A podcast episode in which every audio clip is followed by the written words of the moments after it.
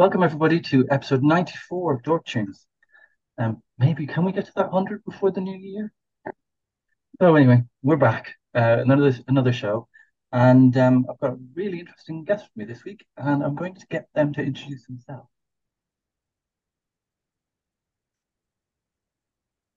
There you go. Okay. Well, hello everybody. My name's Ben Emberley. I'm a British composer, conductor, and orchestral arranger. I come from Kent, just outside London.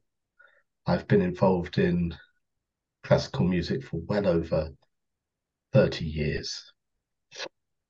And ever since uh, 2011, I've been very deeply involved in making arrangements and orchestrations of video game music. And I balance the arranging work with my own compositions.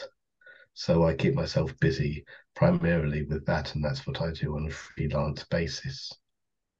Awesome. So, Ben, tell me a little bit about yourself. How did you kind of decide? Was it decided? Was it just something that you kind of wanted to do? You went into? How did you get to kind of where you are in relation to like, like a lot? Of, Some people do. Like everybody does it different. So some people may go to classical, you know, go to go to university and learn classics and do, you know, sound design or whatever. Some people just fall into it. So where did you fall on that kind of? Well, I think it was when I was about six or seven years old, Hmm. and I saw a little cartoon on uh, TV called High Note, which was all these little tiny little um, those little notes Hmm. um, reproducing the score of Strauss's Blue Danube. And I thought that was pretty cool. And that kind of got me into to music. And Hmm. uh, I started exploring the classical music of Beethoven and Mozart and Tchaikovsky. Um, I then started getting interested in classical music concerts.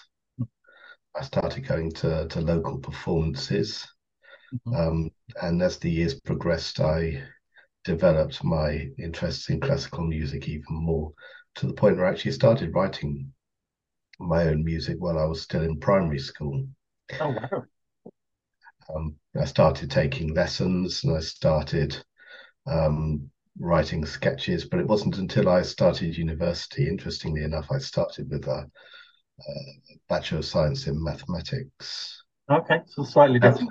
first degree at the University of Kent at Canterbury, but I was already writing music uh, even in the first year of my uh, degree. So after I graduated, I decided I wanted to change course and focus on music. Now, it wasn't until 2011 Mhm. that I saw the E3 summit in Los Angeles, which was the 25th anniversary of The Legend of Zelda. And uh, they had uh, they had a little orchestral uh, performance there, which E. Manoon, who is a friend of mine, conducted. And that's how I got into video game music as a concert format. And I thought that's one of the most amazing things in the world because I grew up with video games all my life, just as I have done with uh, classical music. And um, two years later, I went to the Legend of Zelda Symphony of the Goddesses concert in uh, London, and I fell in love with it completely. And I thought, well, if this is the type of thing I want to do, uh, then this is the type of thing that I want to do. So I started working on how to write my own arrangements. Um, I use a program called Sibelius. Notation software where I Mhm. can write my music in instead of just focusing on using uh, pen and paper. So you you don't know what it sounds like when it's on pen and paper unless you've got a keyboard with you. But if you can hear it in your head and if you can hear it on computer, then it's very easy and very quick to do. And uh, after I saw Symphony of the Goddesses for about the third time, I thought, you know, I want to do this for a living. This is my calling. So I decided to write an arrangement to show the the producers what I could do. and it took me 15 months. But I finally finished my first arrangement, and it was a 55 minute long symphonic poem called The Creation of Hyrule, which uh, I performed parts of it at, at MagFest in 2020. I also uploaded it to YouTube the following year. It's uh, still on YouTube, I think. And after I showed bits of this to the producers, they said, "Would you? Can you write a piece of music for the, the Symphony of the Goddesses concert?" And I thought that's my golden opportunity, and and I immediately jumped at the chance. And I've been working on uh, uh, video game arrangements ever since. Mm-hmm. And I do that pretty much day to day now, in addition to my own compositions. And do you think that you would do the jump from kind of doing the live shows to doing a game itself? I think the idea of live shows is a great idea because it brings video game music to an audience that otherwise might not have been uh, aware of its existence. That's why it's becoming more popular on Classic FM now. Mm. Um, but composing for video game music scores, I would have no problems with that. I mean, it, you get to write your own individual music as opposed to reimagining or developing other people's music. And I think that there's more creative freedom in doing that because you can bring the sounds in your head out onto paper that would really highlight the uh, the emotional impact of of the gameplay. Mm. It must have been really special for you though, for for everything to start with the Zelda series, um, and then then you've seen the concert three times, and then you actually get asked to compose for it. Yes, I, I actually saw it a total of seven times. The only time I wow. didn't was in 2012 when it first came to the UK, and that's because I wasn't aware that that it had come. If it if it had, I would definitely been there. But um, yes, that was one of the best things that um, ever happened to me, and uh, I remember how upset and uh, devastated people were in early 2018 when it was announced that um, uh, it, it's not performing anymore. And I was deeply upset about that because it was one of the big inspirations for me. But As you say, you know, live music now, particularly for around video game music, is massive. You know, um, it, it's extremely massive. There's always something new coming um, around the corner. Yeah. Um, a new concert series that somebody's creating, or a, a, a new um, subgenre of uh, I don't know Final Fantasy music or Sonic music or Pokemon music, which seems to be the, in addition to Zelda, the the really big um, franchises that are um, being uh, touted as the uh, the most popular video game music scores, and the public just eat it up. Sorry. Bless you. Just so everybody knows, Ben is officially the first guest on the show in 94 episodes who has COVID. And today is the first day he's been able to get out of bed in since what Monday. So yeah, yes. please excuse it. I'm I'm operating purely on Lemsip and honey at the moment. I'm like you. You said before we start recording that this is your first time with COVID. I'm like you in that respect. I'm in touch wood. I've never had it so far. You know, my friend thinks I'm ground zero. I've been out, you know, lots of people and absolutely fine. I did think I had a Christmas before last, um, but I didn't. I was testing every day and it was fine. But yeah, I know. But yeah, it's it's proper floored you, hasn't it? It's a complete stamina sapper. Just maybe try and enjoy the rest.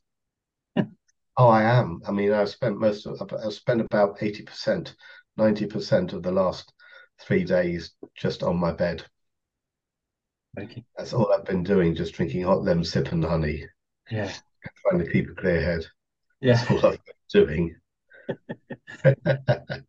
so you mentioned to me that you're a gamer. Is there any particular game series? Oh yes. Well, I've been a, a, a, Nintendo fan primarily for my whole life. I mean, I've, I've the NES, the SNES, the 64, the GameCube, the Wii, the Wii U, and the Mhm. Switch. I've got them all. I still have some of the old ones. Mhm. Game Boy, of course. Um, but um, I've never owned a, a, Sega or a Commodore or an Atari or anything like that. I play a few PC um, video games. Uh, Unreal Tournament 99 is um, my number one favorite. And even though it's you know, nearly half a quarter of a century old, uh, I still play it almost on a daily basis. But some of the older retro games um, that you can play now on, on the Wii or on the Switch, um, things like the, the original Super Mario Brothers or Mega Man. I, Mhm. I still play those uh, very frequently, and I still have a genuine love for them. Some of the newer games, I think they're okay, but some of the golden oldies, especially Ocarina of Time, uh, you you you can't beat you can't beat them. Or Mario 64. You, Yeah. you you just can't beat those games because they're so iconic and so special. I think we hold a kind of reverence to, thi- to games like that, definitely. And you know, for me, when you say the, title's na name, um, you can you can hear it in your head. You can hear the music in your head. You can hear Mario music, Sonic music. You know, you name it, you can hear it. Uh, I I think that's a real testament to composers from, from Yes. Koji Kondo, Kenta Nagata, and uh, Hajime Wakai, Toru Minegishi have all written some of the most iconic video game music that there is out there. And uh, of course, I'd be very amiss if I didn't mention the great Nobuo Uematsu, uh, the man who wrote all the music to uh, Final Fantasy. Uh, absolutely priceless and I'm timeless that everybody would recognize. yeah, I'm going to be brutally honest. Um, if I hear One Winged Angel once more, I'm going to scream, quite frankly. I don't, like you like it then, do you? it's not my favorite, I have to admit. Oh, you're you're not a fan of it? No, I just, I, I think there's a I'm it's not that I'm not a fan of it, you know, it is good, but there's a lot of other stuff out there, you know? Why, I don't understand why almost every kind of live show, there's always a One Winged Angel or a version of it or a snippet of it. It's like, yeah, I get it, but you know, Very. Stravinsky.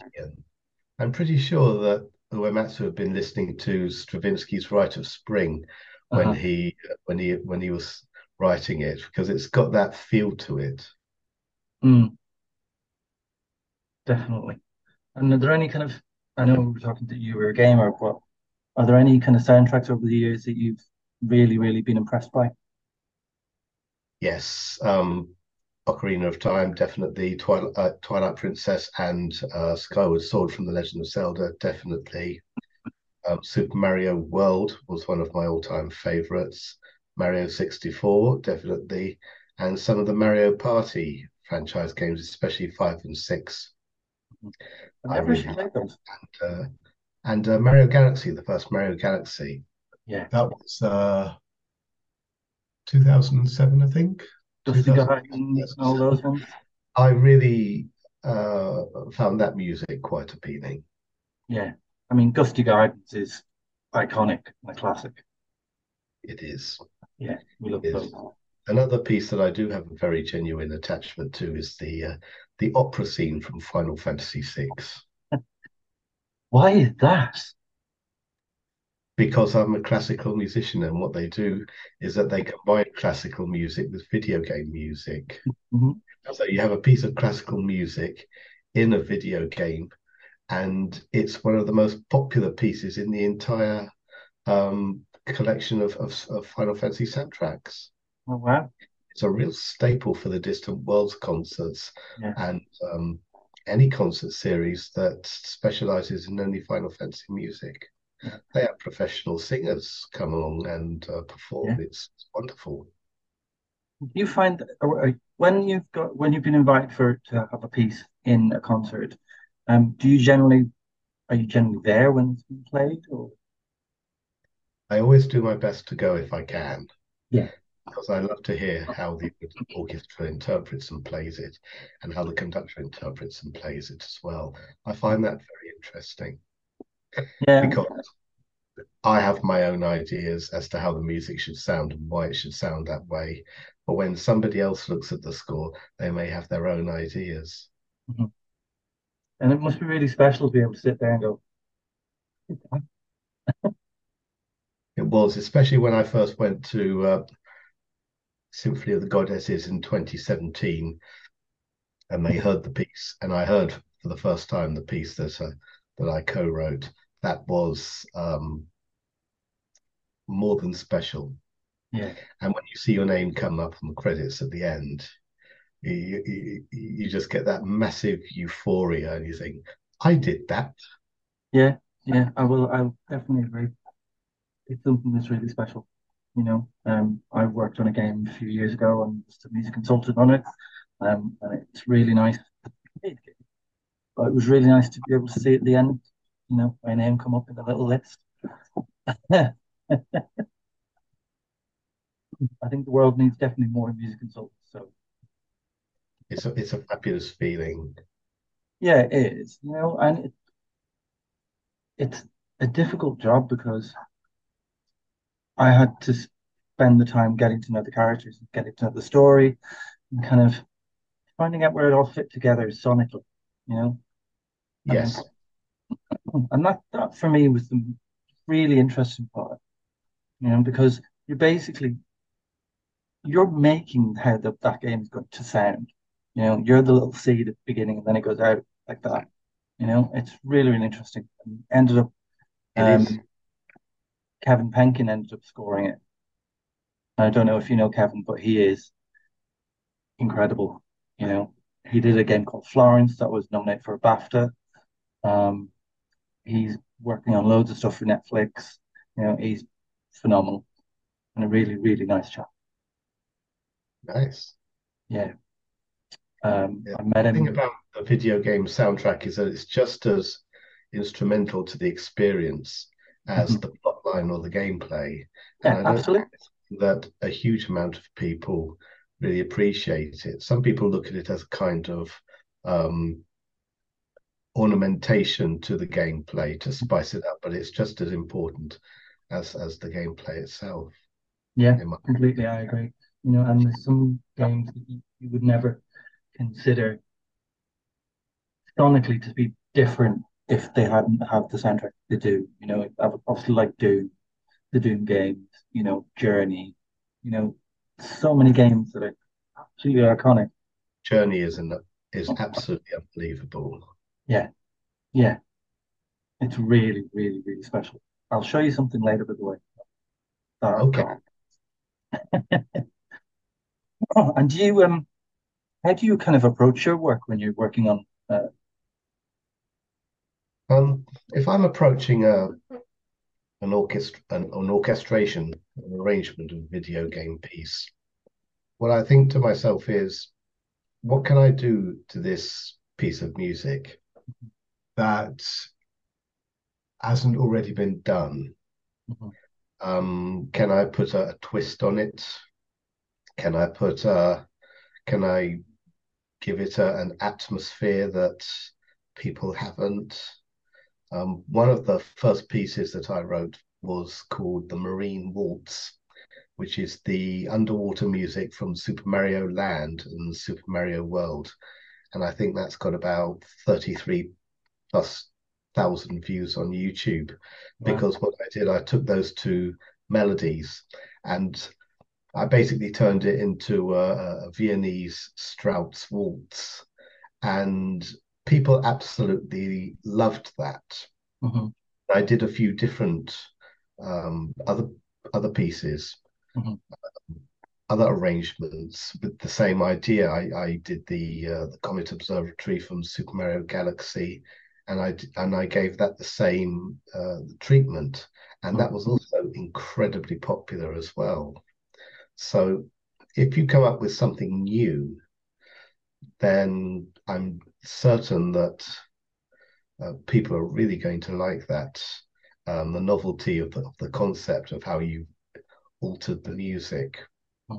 especially if you take just a short piece and you extend it or, or add filler or your own ideas to it to really beef it up, uh, which is what I did with the Bolero Fire arrangement from Ocarina of Time. Um, I also added uh, Sheik's theme into that as well halfway Oh. through because I thought it would make a a, a nice uh, contrasting uh, middle section, nice more meditative internal middle section as opposed to the fiery um, uh, force of, of the actual bolero itself.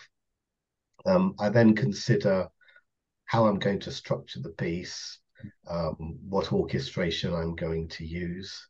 Some of it, or most of it, requires a full orchestra. Some of it requires a choir. Um, it, it, depends on the atmosphere of the piece and uh, what I think would be needed to um, really bring out the character of the piece because every piece pretty much has a character to it. Um, and I then set about to to writing it for a full orchestra. Sometimes I come up with about three or four different ways of writing a, a section, and I choose one over the other. And um, I, I go with that. I've done that many times. Sometimes I've even written a piece out for double piano, um, just a, a, simple reduction, and then I orchestrate that. Mm-hmm. That's another way that I do things. And then at the end, I just fine tune some of the pieces in terms of the orchestration. And then I add all the attacks and the uh, the, the notations and uh, phrasing, etc. At, at, only at the very end, so everybody can see where all the melodies begin and end, and how everything should be played. And then after that, what I do is that I put it through a sample set called NotePerformer, and then give it a little bit of an audio tweak in Audacity, and there you have the uh, the audio of the music. Yes. And um, one thing I was going to ask you is, do you ever worry about the reception that it's going to receive when it is played live? I don't really because um, I've had a few pieces performed by me, and every time I've had a piece performed, the um, the response has always always been positive because uh, I, I always get the impression that people enjoy the music that I, I, I write. Um, I mean, I think in a few years I've managed to amass just over 1,000 subscribers on YouTube. Mm-hmm. So I'm I'm on the way there. I mean, there's people who've got hundreds more, but um, it's uh, it's a long road. Yeah, it, a road But um, it, it, it got to the point where one person I think actually took one of my arrangements and tried to pass it off as their own, and they got absolutely ripped apart on YouTube, and they had to delete that video. So I think if somebody's doing that, uh, Yeah. then you know that You're your on your way. music is of a good quality. Yeah, if definitely if somebody's doing that or they're kind of stealing your ideas and stuff like that, then it, yeah, definitely. I can, I can, I can get with that one. Um, and so what's next?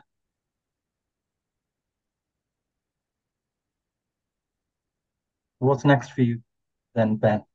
Next for me. Um, to be honest with you, I'm not overly sure. I'm just continuing working on um, Mhm. the musical projects and plans that I have. The only problem, of course, now is is uh, building the audience Mhm. and um, finding the audience that likes the, the, the music that I write. Mhm. And uh, that for me is probably been the hardest thing in the world. I Mm. mean, people aren't going to come to you. They've got to know that you exist and that your music exists, and it's what people want to see. I mean, that's how so many YouTubers have started out, and their channels have absolutely erupted Mhm. to the point where people like, I don't know, Markiplier and Jacksepticeye, they've got uh, view uh, subscribers in the millions now, mm-hmm. 20 to 30 million plus. And there's uh, arrangers out there and uh, people who do what I do, and they've got hundreds of thousands of subscribers. Mm-hmm. Uh, so they evidently must be doing something right. Um, obviously, I have no idea what that is. if I knew what it was, I would have I would be there myself.